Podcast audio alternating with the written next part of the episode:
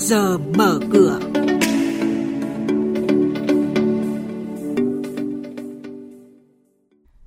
Thưa quý vị và các bạn, Ủy ban Chứng khoán Nhà nước đang gấp rút lấy ý kiến góp ý vào dự thảo nghị định hướng dẫn luật chứng khoán sửa đổi năm 2019.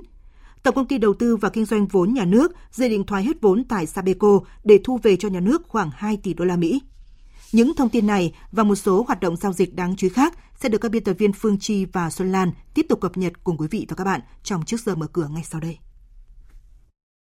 Thưa quý vị và các bạn, sáng mai tại Phòng Thương mại và Công nghiệp Việt Nam sẽ diễn ra hội thảo lấy ý kiến doanh nghiệp về dự thảo nghị định quy định chi tiết về luật chứng khoán sửa đổi năm 2019 Nghị định này có tác động rất lớn đến các hoạt động liên quan đến chứng khoán và thị trường chứng khoán khi luật có hiệu lực thực thi từ năm 2021. Do đó, nhà đầu tư và các tổ chức thành viên thị trường cần quan tâm theo dõi và có thể gửi góp ý với cơ quan soạn thảo như qua trang web của Bộ Tài chính và Ủy ban Chứng khoán.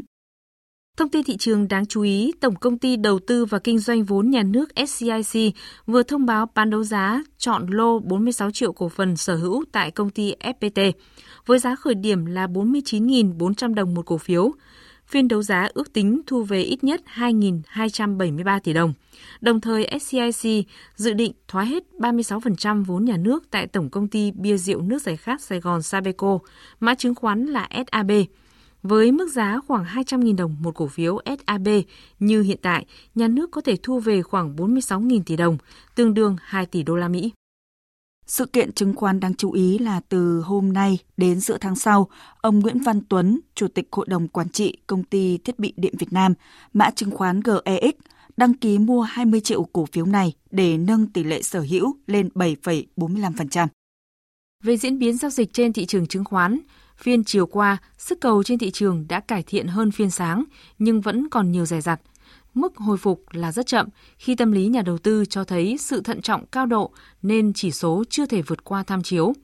Với kết quả giao dịch ngày hôm qua, thị trường chứng khoán nước ta sẽ mở cửa sáng nay với VN Index khởi động từ 868,1 điểm, HNX Index bắt đầu từ 116,1 điểm, còn Upcom Index là 56,9 điểm.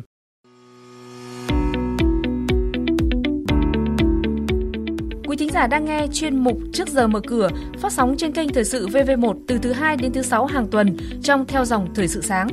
Diễn biến thị trường chứng khoán Biến động giá hàng hóa được giao dịch liên thông với thế giới trên Sở Giao dịch Hàng hóa Việt Nam. Nhận định phân tích sâu của các chuyên gia tài chính, cơ hội đầu tư được cập nhật nhanh trong Trước giờ mở cửa. Thưa quý vị và các bạn, tiếp theo sẽ là các thông tin về thị trường hàng hóa đang được giao dịch liên thông với thế giới tại Sở Giao dịch Hàng hóa Việt Nam. Chúng ta sẽ cùng nghe phân tích của ông Nguyễn Văn Thắng, chuyên gia của thành viên kinh doanh hữu nghị, là thành viên kinh doanh đầu tiên với mã số 001 của Sở Giao dịch Hàng hóa Việt Nam.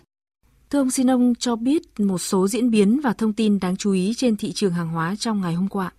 Đóng cửa ngày giao dịch 14 tháng 7, chỉ số MXV Index hầu như không thay đổi, đang ở mức 1.408,69 điểm. Các nhóm mặt hàng đang được giao dịch tại thành viên kinh doanh hữu nghị là nông sản, nguyên liệu công nghiệp và năng lượng đều có ít biến động trong phiên hôm qua. Riêng đối với mặt hàng kim loại thì là nhóm có biến động mạnh nhất. Giá đông kỳ hạn tháng 9 giảm 0,8% xuống mức là 2,93 đô la Mỹ một bao.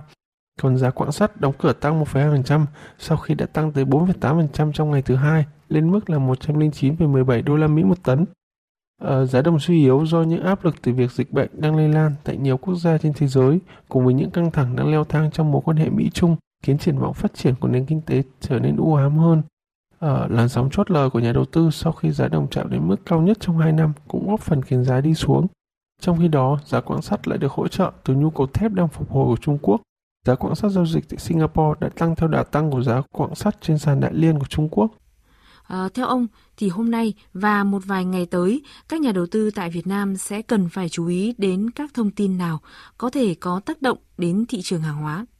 Trong hai ngày hôm qua và hôm nay, Ủy ban giám sát chung của các bộ trưởng trong nhóm OPEC và các đồng minh do Nga dẫn đầu, gọi tắt là GMMC, đã có cuộc họp trực tuyến và sẽ đưa ra quyết định về việc tiếp tục gia hạn thỏa thuận cắt giảm sản lượng hoặc sẽ nới lỏng hạn ngạch cắt giảm kể từ tháng 8 tới đây. Một số nguồn tin cho rằng nhóm OPEC cộng sẽ giảm mức cắt giảm sản lượng xuống còn 7,7 triệu thùng sau cuộc họp này. Giá dầu thô có thể sẽ có những biến động rất mạnh sau cuộc họp và có tác động lên các thị trường hàng hóa khác trong vài ngày tới. Vâng, xin trân trọng cảm ơn ông.